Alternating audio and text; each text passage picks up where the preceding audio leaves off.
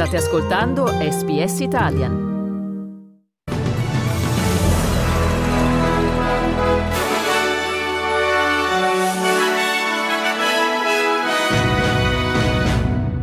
Alcuni ex membri delle forze armate australiane sono stati accusati di aiutare eserciti di paesi stranieri.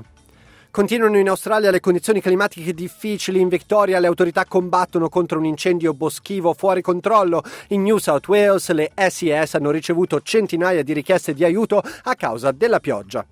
E per lo sport, calcio ha assegnato al tecnico del Napoli Luciano Spalletti il premio Berzot 2023.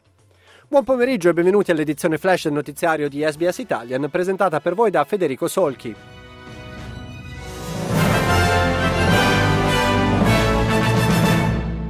Il più alto funzionario dell'intelligence australiana ha dichiarato che un piccolo ma preoccupante numero di ex addetti della difesa sta anteponendo il denaro all'interesse del proprio paese.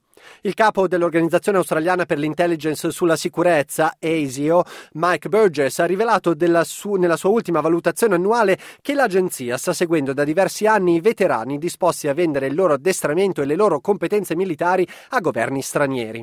Burgess ha avvertito che agenti stranieri hanno tentato di reclutare giornalisti australiani di alto livello e potenzialmente membri della magistratura. La questione è stata recentemente portata all'attenzione dell'opinione pubblica con la notizia che piloti occidentali sono stati contattati dalla Cina per addestrare le proprie forze armate. Burgess ha dichiarato che l'Australia non tollererà alcuno spionaggio straniero. Based on what ASIO is seeing, more Australians are being targeted for espionage and foreign interference than at any time in Australia's history. More hostile foreign intelligence services, more spies, more targeting, more harm, more ASIO investigations, more ASIO disruptions. And from where I sit, it feels like hand to hand combat. Il primo ministro Anthony Albanese terrà oggi un discorso al National Press Club di Canberra dove si prevede che approverà l'alleanza AUKUS e annuncerà possibili ulteriori investimenti nelle forze di difesa australiane. Il rapporto segue quello della Defense Strategic Review della scorsa settimana, una revisione di sei mesi completata dall'ex capo delle forze di difesa Sir Angus Houston e dall'ex ministro della difesa Stephen Smith che valuta le capacità delle forze armate australiane. Si prevede che la partnership AUKUS dell'Australia con gli Stati Uniti ed il Regno Unito avrà un ruolo importante mentre cresce l'attesa per i prossimi passi e per sapere se il primo ministro si recherà negli Stati Uniti il mese prossimo. Una versione non classificata del rapporto e la risposta del governo dovrebbe essere rilasciata prima della legge finanziaria di maggio. Cambiamo adesso argomento. Il caldo torrido continua ad attanagliare gran parte del paese con le squadre di emergenza del Victoria che stanno combattendo un incendio a nord-est di Melbourne, vicino a Flowerdale. Le autorità hanno emesso un avviso di emergenza e i residenti sono stati avvertiti che è ora troppo tardi per andarsene e che devono cercare immediatamente un riparo. I Canadair hanno lavorato per tutta la notte e circa 200 vigili del fuoco sono impegnati per affrontare l'incendio. L'incendio è scoppiato ieri pomeriggio ed è stato portato a livello di emergenza nella serata. Nel frattempo, intense precipitazioni hanno colpito gran parte di Sydney con le, piogge, le spiagge settentrionali della città e la regione del North Shore tra le aree più colpite. Lo State Emergency Service ha risposto a oltre 300 richieste di aiuto durante la notte, con 12 salvataggi per inondazioni improvvise soprattutto di persone intrappolate nella propria auto. La città di Orange, nella parte centro-occidentale dello Stato, è stata colpita da un'alluvione improvvisa e, secondo quanto riferito, diverse case ed edifici nel quartiere centrale sono rimasti senza elettricità durante la notte. Il Bureau Meteorology prevede una probabilità del 70% di ulteriori rovesci nella giornata di oggi. Nel frattempo il South Australia sta attraversando un'ondata di calore accompagnata da codice rosso a livello statale che aiuta a fornire alloggi di emergenza a coloro che sono senza fissa dimora. Si prevede che ad Adelaide si raggiungerà una temperatura massima di 38 gradi durante la giornata odierna.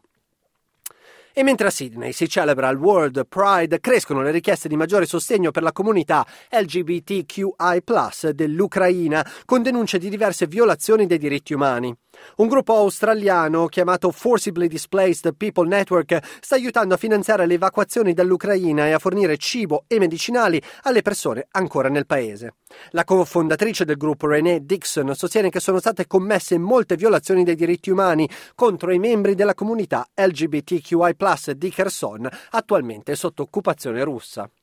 Russian soldiers took them in their torture rooms They created the fake date and tried to find more LGBTIQ people. Transgender people wasn't able even to go outside on the street and buy food for themselves because it was too dangerous. We know that some lesbians were unfortunately raped Passiamo adesso allo sport. Luciano Spalletti, il vincitore della dodicesima edizione del premio nazionale Enzo Berzot, riconoscimento promosso dall'Unione Sportiva ACLI in collaborazione con la FIGC. L'annuncio è avvenuto nella sede della Federcalcio a Roma. Spalletti riesce a coniugare bel gioco e vittorie, virtù queste che lo accomunano ad Enzo Berzot, come pure l'attitudine all'insegnamento in campo e fuori. Questa è la motivazione con la quale la giuria ha voluto riconoscere al tecnico del Napoli, che succede a Roberto De Zerbi, il riconoscimento che gli verrà consegnato il prossimo 24 marzo a Napoli.